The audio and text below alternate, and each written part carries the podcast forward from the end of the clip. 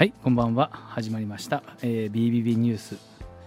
BBB ニュースは札幌市南区曹洞州観音院の住職が社会問題や地域課題または一個人の人生の問題をピックアップして、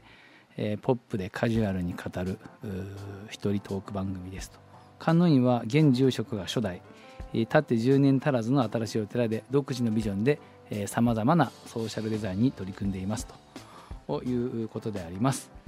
はい、えーと、だいぶ慣れてきましてですね今日もあのラジオあるの1日の半分くらい忘れてて、まあ、途中で思い出してあ今日そういえばラジオだなみたいな感じでそこからちょっと準備し始めてもなんとかなるレベルになってきたので、うん、一皮むけたのかなっていう感じがします。で今日ちょっとオープニングで話そうと思ってたことがあってあの僕ら修行に行くところ、まあ、修行寺があるんですけど、まあ、私もその修行時代があって、え、福井県の永平寺ってとこで修行してたんですね。でそこにはこう全国からあの修行僧が集まってくるのでいわばあの、まあ、私たちの言葉は道安語っていうんですけど同期が、まあ、日本全国にいると、まあ、道内もいればあの本当に本州とか四国九州もう全ているんですけどたまたま私の同期が先日自分とこの檀家さんが札幌で亡くなって、えー、お葬式を札幌まで行けないからやってほしいと。できるっていうふうに言われてでまあ空いてたのでお受けしてお勤めさせてもらったっていうことがあったんですね。であのー、あんまりそういうことってそんなにないし、まあ、彼とも結構本当に久しぶりな感じで喋ったんですけどあのー、やっぱり人のお勤めを賜るということは結構緊張するなと。正直こうまあ私たちまあほとんどのお坊さんはやっぱり大勢の前でお勤めしてるのであんまり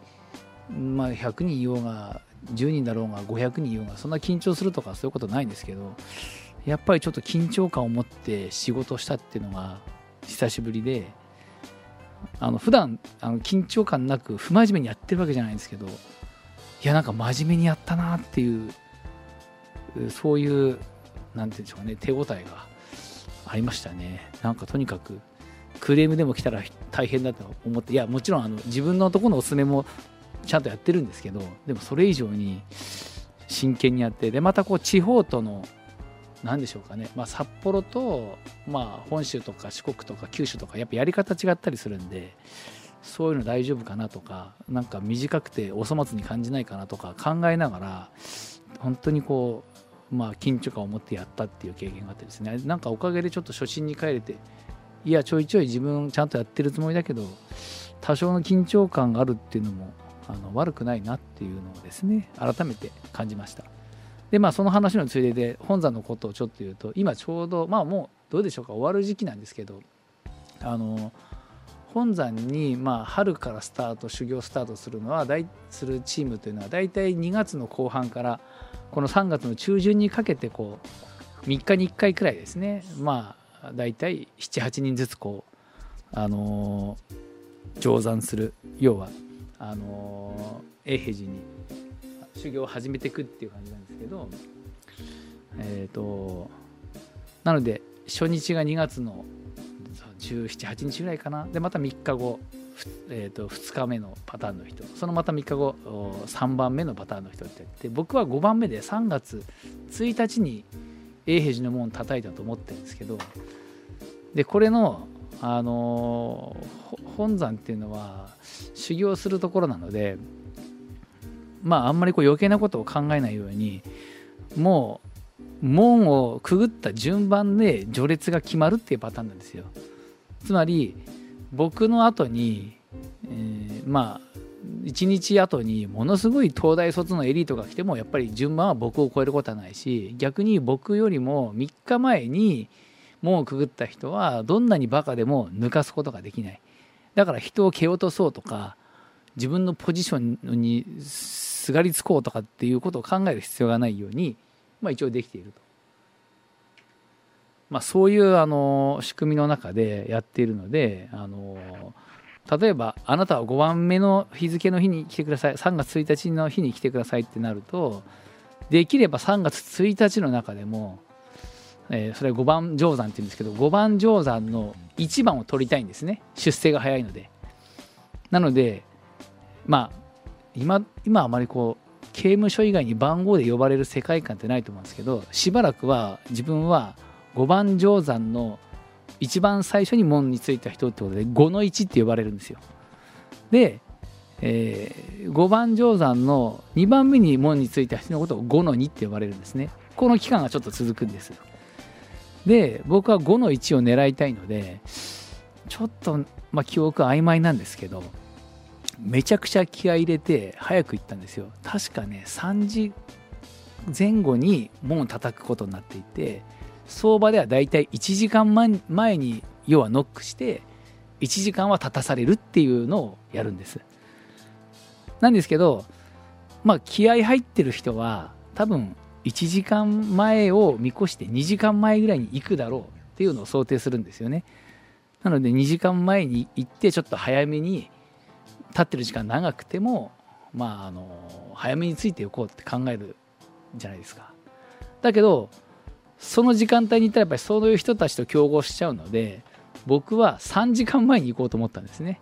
3時間前に行って一番最初についてやろうって思ったんです。そして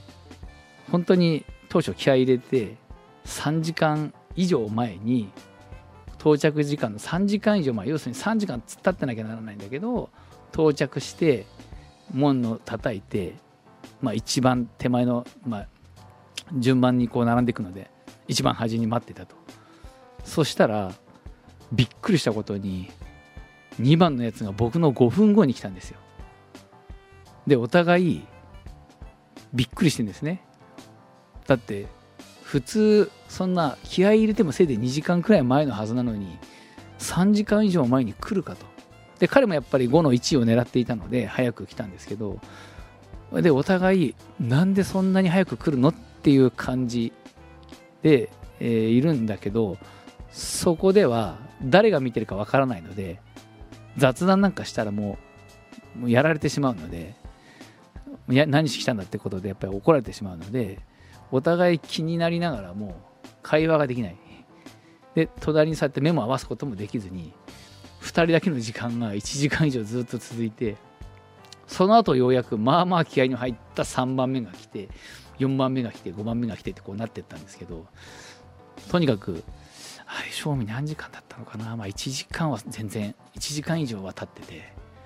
でちょっと雪も降ったので肩にちょっと雪も積もったぐらいにしてで僕とその一番最初に着いた僕と5分後に来た5の2っていうやつと2人だけはものすごい早く来てものすごい立って待ってたんですけどお互い意識しながらもあのなんでこんな早いのとかちょっと声かけられるそんなタイミングもなくでようやくこうある程度そんななんでしょうかね会話ができる段階っていうのは最初そんなのがないのでまあ本当に何日か経った時にいや随分早く来たねって言っていや俺もビビったよって話をこうしてまあもちろん今でもこうね、まあ、年賀状でお付き合いしてたり仲良くはしてるんですけどいやそういうことがあったのがこのちょうど今この時期だなっていうことをですねちょっと思い出して、まあ、その同期の話からあそういえばちょっとこういう永平寺ネタもたまにこう話してもいいなと。あんまりその私たちのその修行の話って結構こう公にしないっていうのが一つ美徳としてあるんですよねあペラペラ喋るとちょっと自分たちの、まあ、商品価値というと変な言い方ですけど価値が下がっちゃうし結構そういう部分はこうあの秘密めいていた方がいいっていうようなのもあるんですけどまあある程度、まあ、話してもいいのかなって僕は思ってる方です。で今日はまあその、まあ、同期の話から始まったんですがちょっとまあまああの昨今の教育問題的な学校教育的な話をちょっとこう、まあ、一応社会系の番組なのであのお話ししていこうかなと思ってるんですけどあの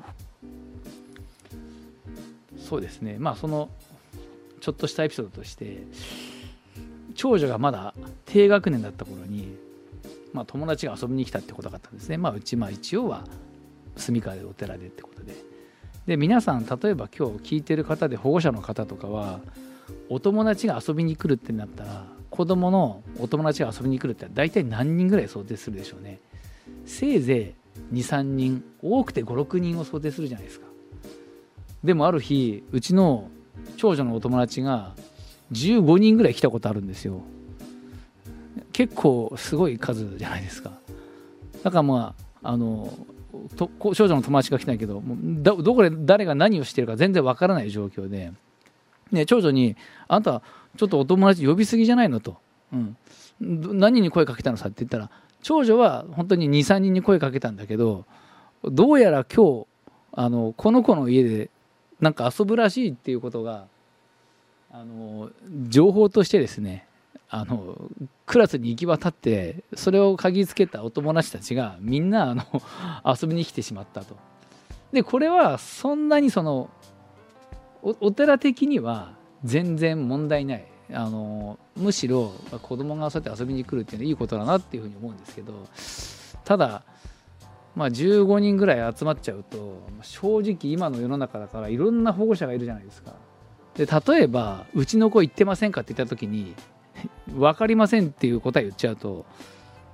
まあ分かりますよねそういう答えしちゃうとやばい親もいるかもしれないなと思うとなんかこれはちょっと問題だなと。でまあ昔はそんなこと考えなくてお寺の境内でわーわーかくれんぼしたり鬼ごっこしたり子供が遊んでて和やかでいいなっていうことだったんですが今はちょっとそうはいかないなっていうのはあの誤解のないように言うとすごく価値観とか世界観がバラエティに富んだ親がいっぱいいるからまあなかなかあのそういう状況ではダメだなと。お菓子とかもなんかあの家で作ったのしか食べさせないような人とかもいたりするとかまあうち犬飼ってますけど犬アレルギーとかもあったりもするかもしれないし。なのでまあ一筋縄にはいかない時代だなと。わたくさんお友達来たねって楽しいねっていうわけにはいかないですよね。なのでやっぱりそういうことも気をつけながら考えなきゃいけないっていう時代なんだなっていうことをですねまあ思いました、まあ、今日はちょっとその関わりも含めてあのいろんなお話をしていきますね。いや今日あの言い忘れましたけどこの前のワクワクさんのあきちゃんの番組であの丸さんが姉妹番組ってめちゃくちゃ連呼してくれましたね。これなんでかっていうと前回終わった後に僕あ今日姉妹番組って言ってくれなかったですねって言って送り出したんですよ。であの人それ2週間覚えてて あのこっちの顔見ながら2回3回ぐらいあの連呼してて。でも連呼はしながらもあの去りゆく様は本当あっという間でこれから飲み行くぞ感満載で出てちゃって。まあ相変わらず切ない感じでしたね。はい。まあそんなわけでじゃあちょっと今日の1曲目ですね。まあ今日はあの新生活ということでちょっと新生活にちなんだナンバーをまああの同じようなテイストでちょっとやってみたいなと思います1曲目はですねえーと、ヘザー・ヘッドリーっていう人の「ネイチャー・オブ・ア・メン」という曲です。はい。えー、ヘザー・ヘッドリーで、えー、ネイチャー・オブ・ア・メンという曲。なぜこの曲やらなかったというと、本当はこの人、確か両親が牧師さんで、結構あの R&B のジャンルの中ではかなりゴスペルチックな曲をやってて、すごくなんか祝福っぽい感じの曲が何曲かあるんですけど。まあだからそれを流せばあ新生活だったんですけどでもこの曲一番好きだったのでこっちになっちゃったので普通にちょっとこじゃれた R&B っていう感じにはなっちゃいましたけどまあそんな曲でございました。えーとでは次のねえっ、とブディズームのコーナーですね、えー、ブディズームは、えー、次のコーナーですが住職があ昨今の気になる話題をズームアップ。仏教的な目線で見ると世間はこう見えるというネタを居酒屋トーク的に語りますというコーナーなんですけども、えーとまあ、2つあるんですけど1つ、まあ、2つとも似たようなニュースですね。1つ目はこちらです。深刻な教員のなり手不足。結構もうあの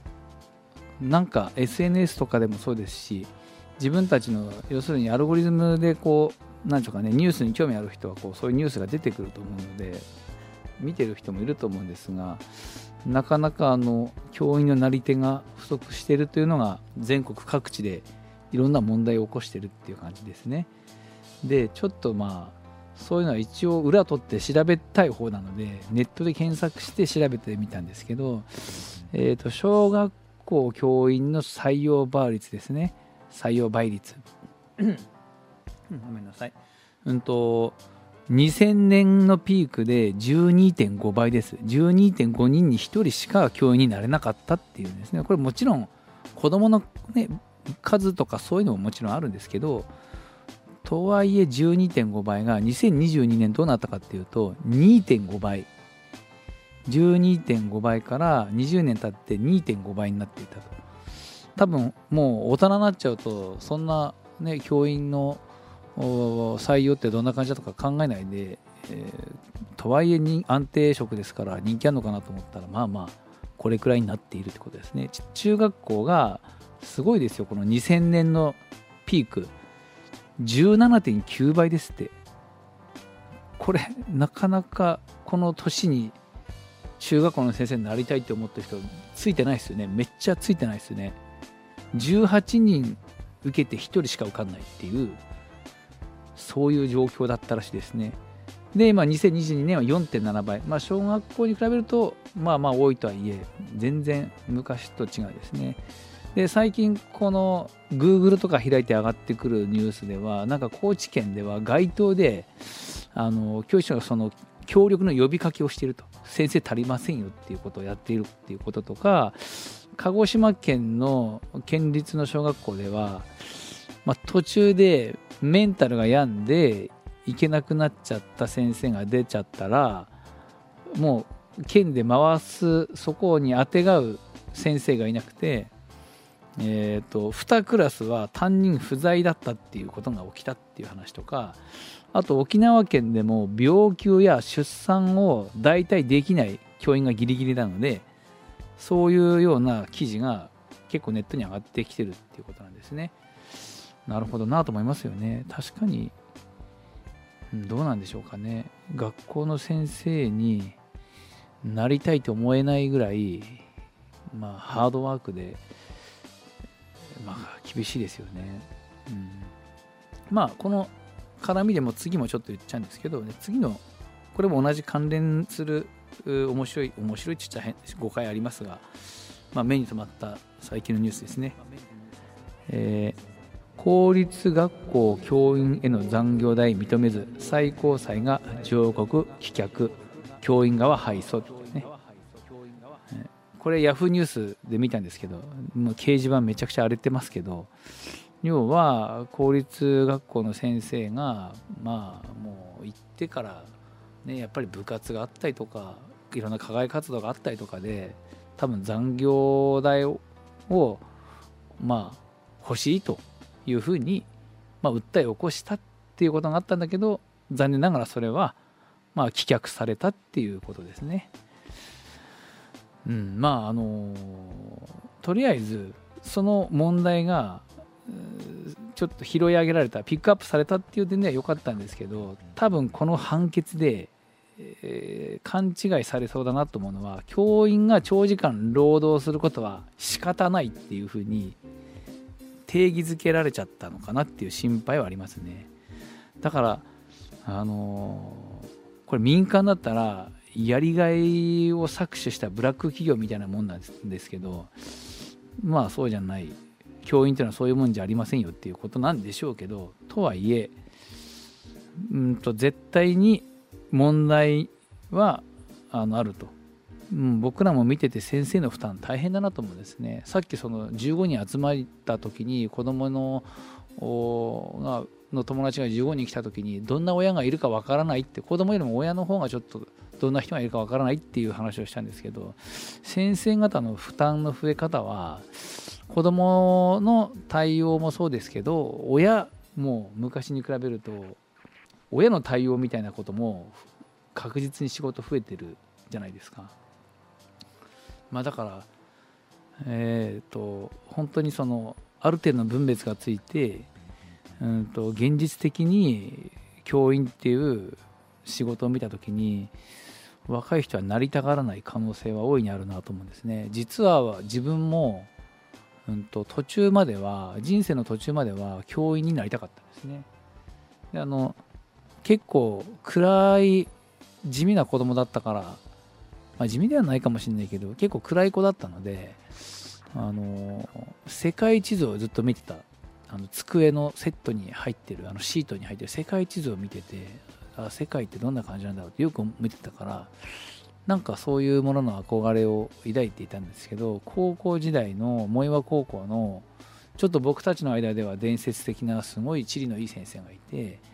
吉田先生っていうんですけどまあ僕の中の人生の心の師の一人なんですけど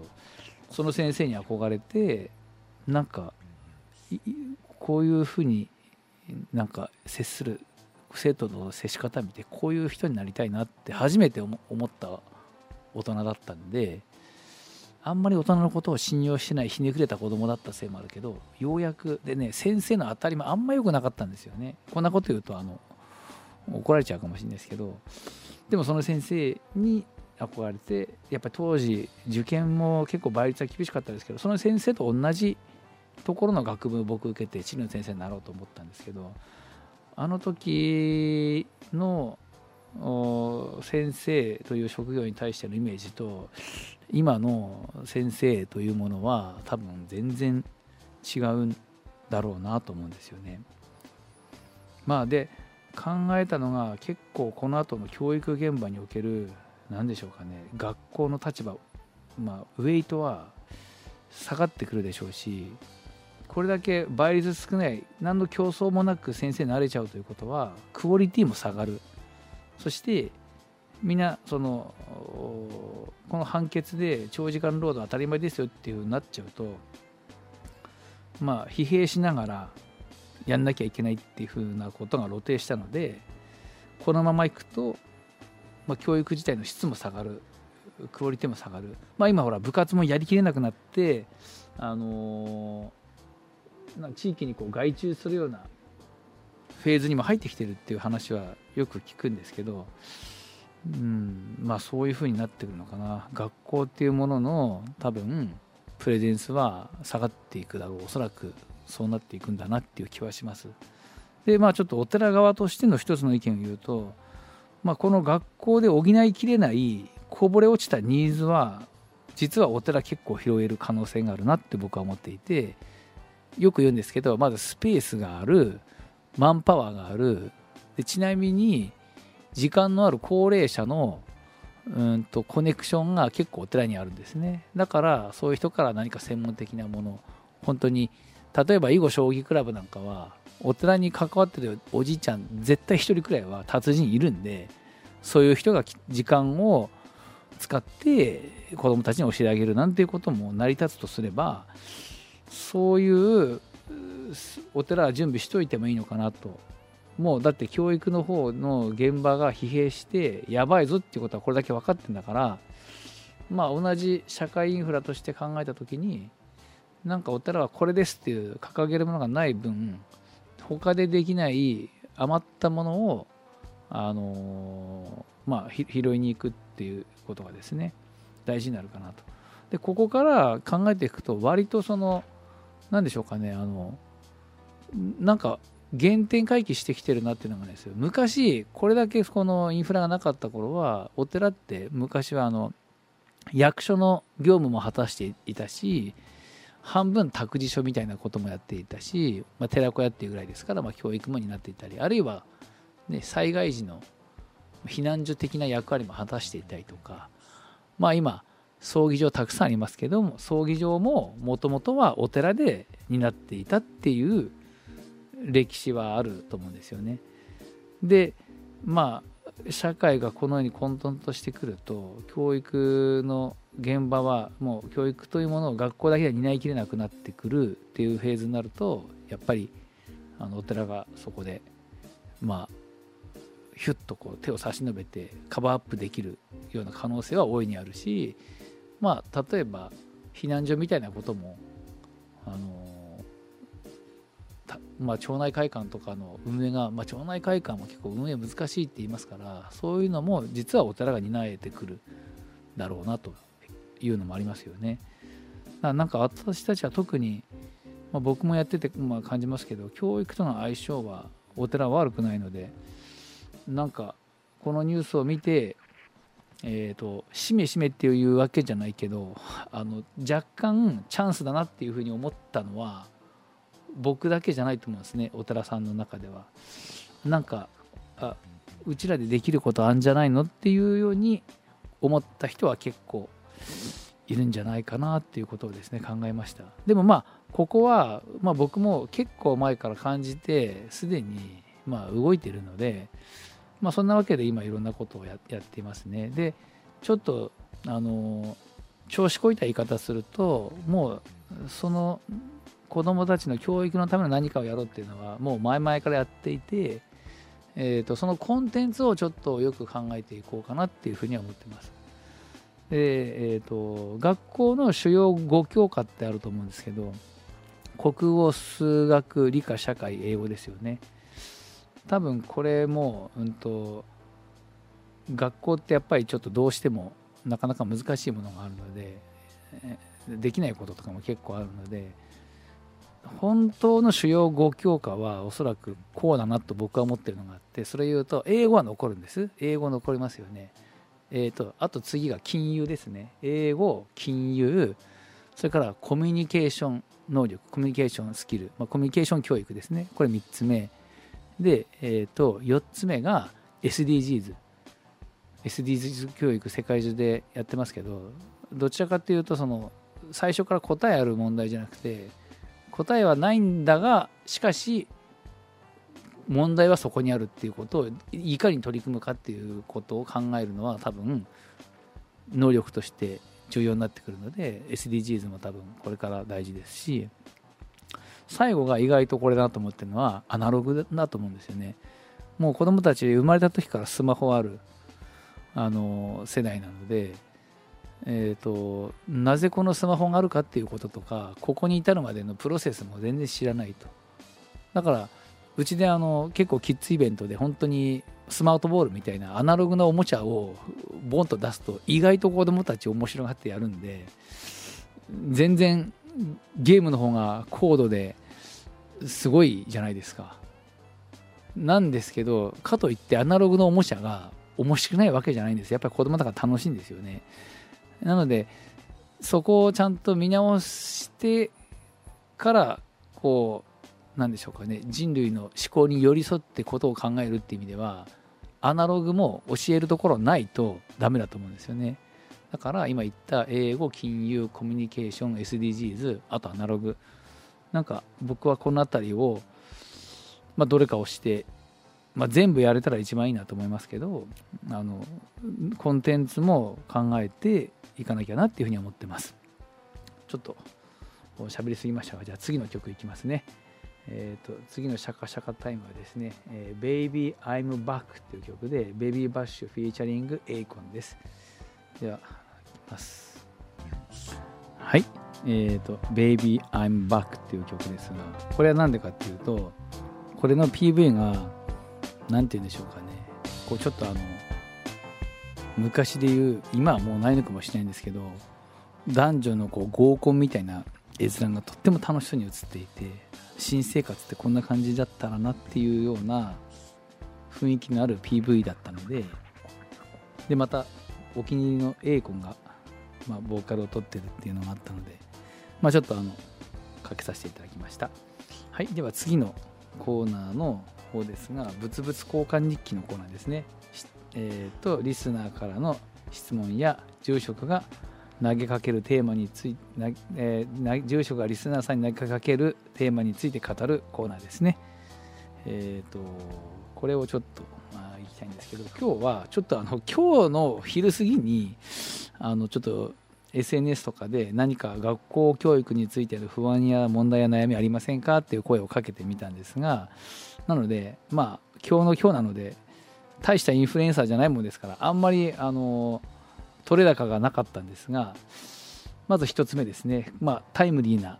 あの意見を1ついただきました、えー、先生の負担が大きすぎると思いますという一言返してくれた方がいたんですけどその通りですね、まあ、これちょっとやっぱり何とかしなきゃいけない。なんかでもそういう方向にどうやらこの判決でなんかなっちゃいそうで嫌だなっていう感じがするんですね。それから2つ目、えー、とこのテーマに対してこれ結構ねぐさっときたんですよ、えー、読みますね。障害のある児童生徒との交流をもっと考えて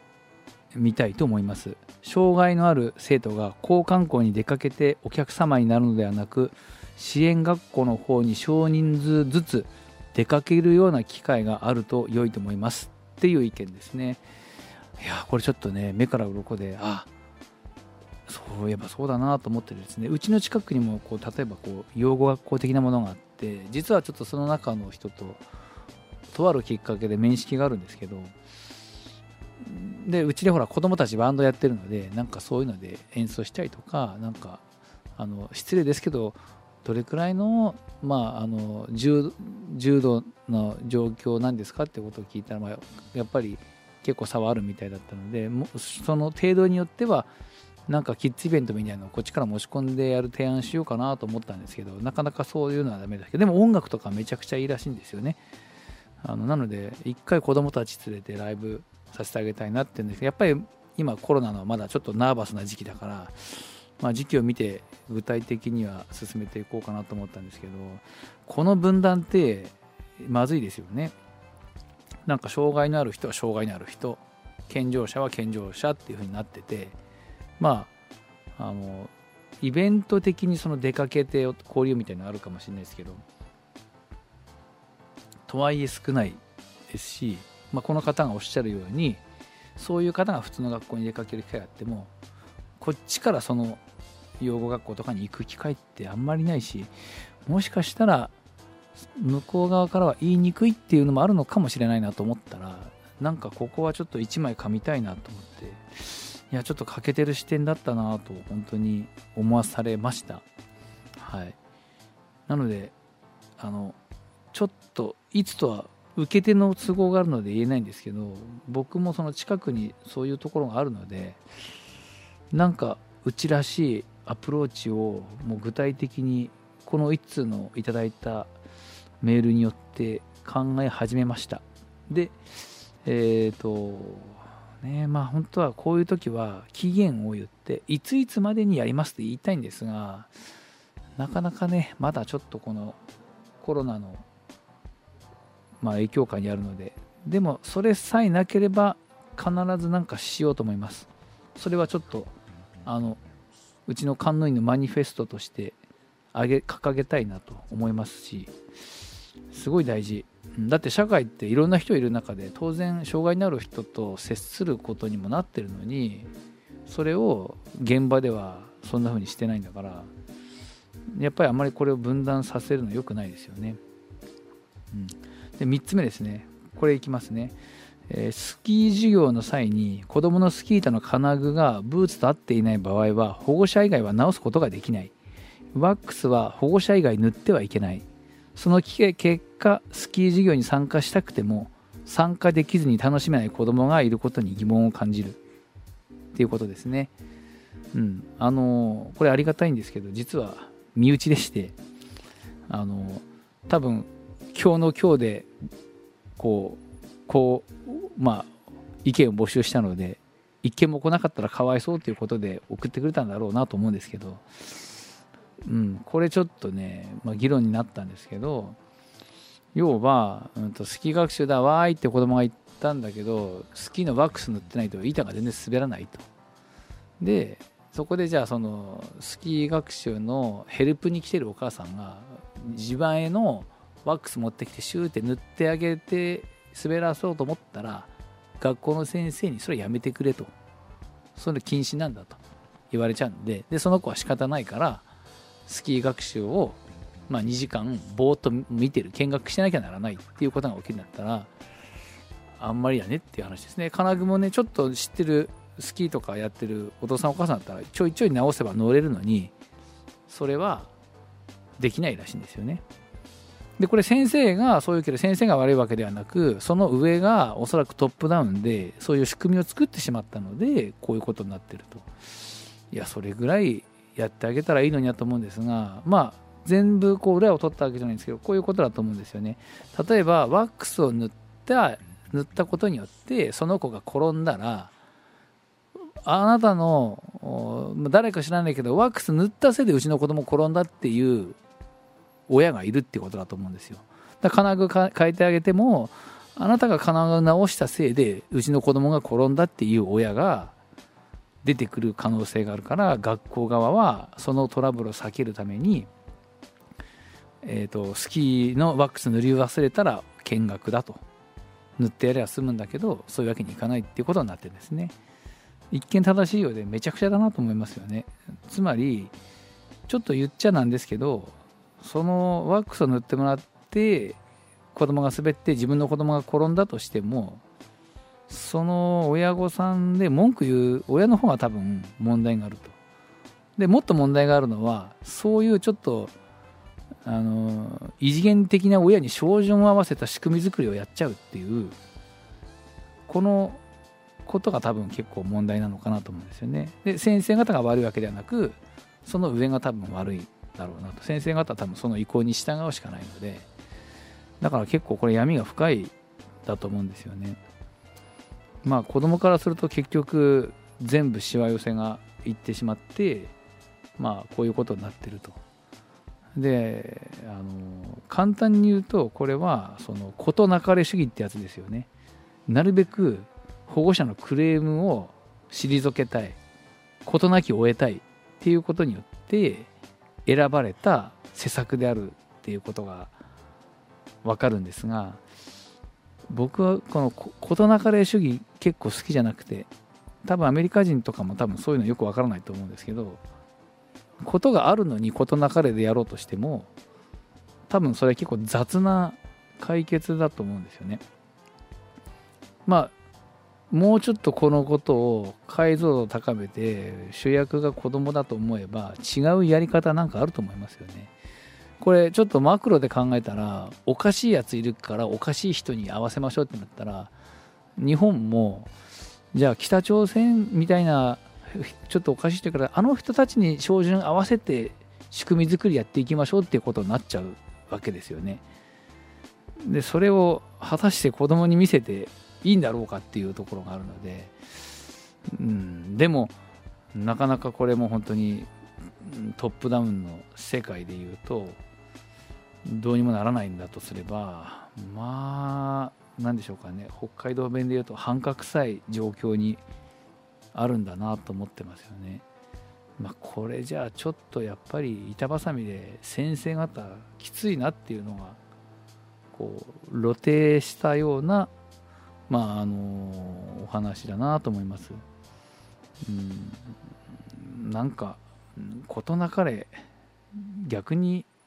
ことがある場合はやっぱり問題解決にならないから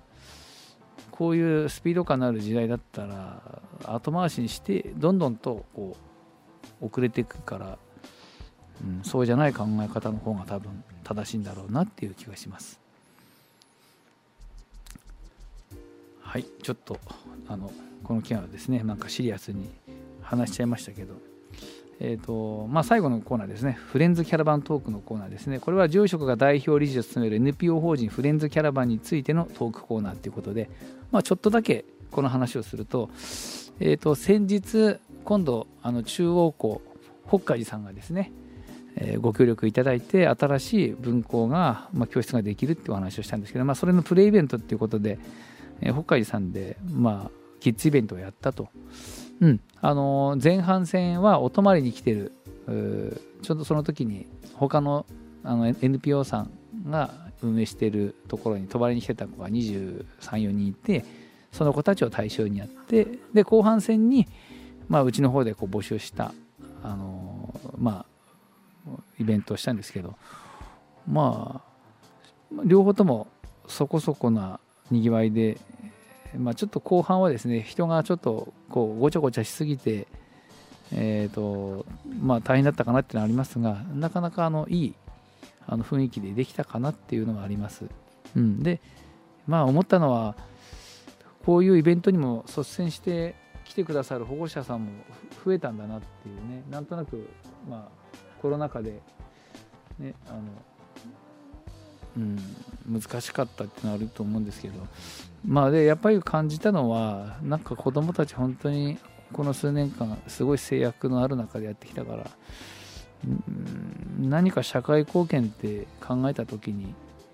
まあ私たち割とこのキッズイベント系とかずっとやってきたのでなんか子どもたちの楽しみを1個でも増やしてあげるっていうことは今の自分たちのメンバーではなそんなに難しくなくできるのでしっかりやっていきたいなと思ってね。で今日たまたまあの北海寺のその北条さんが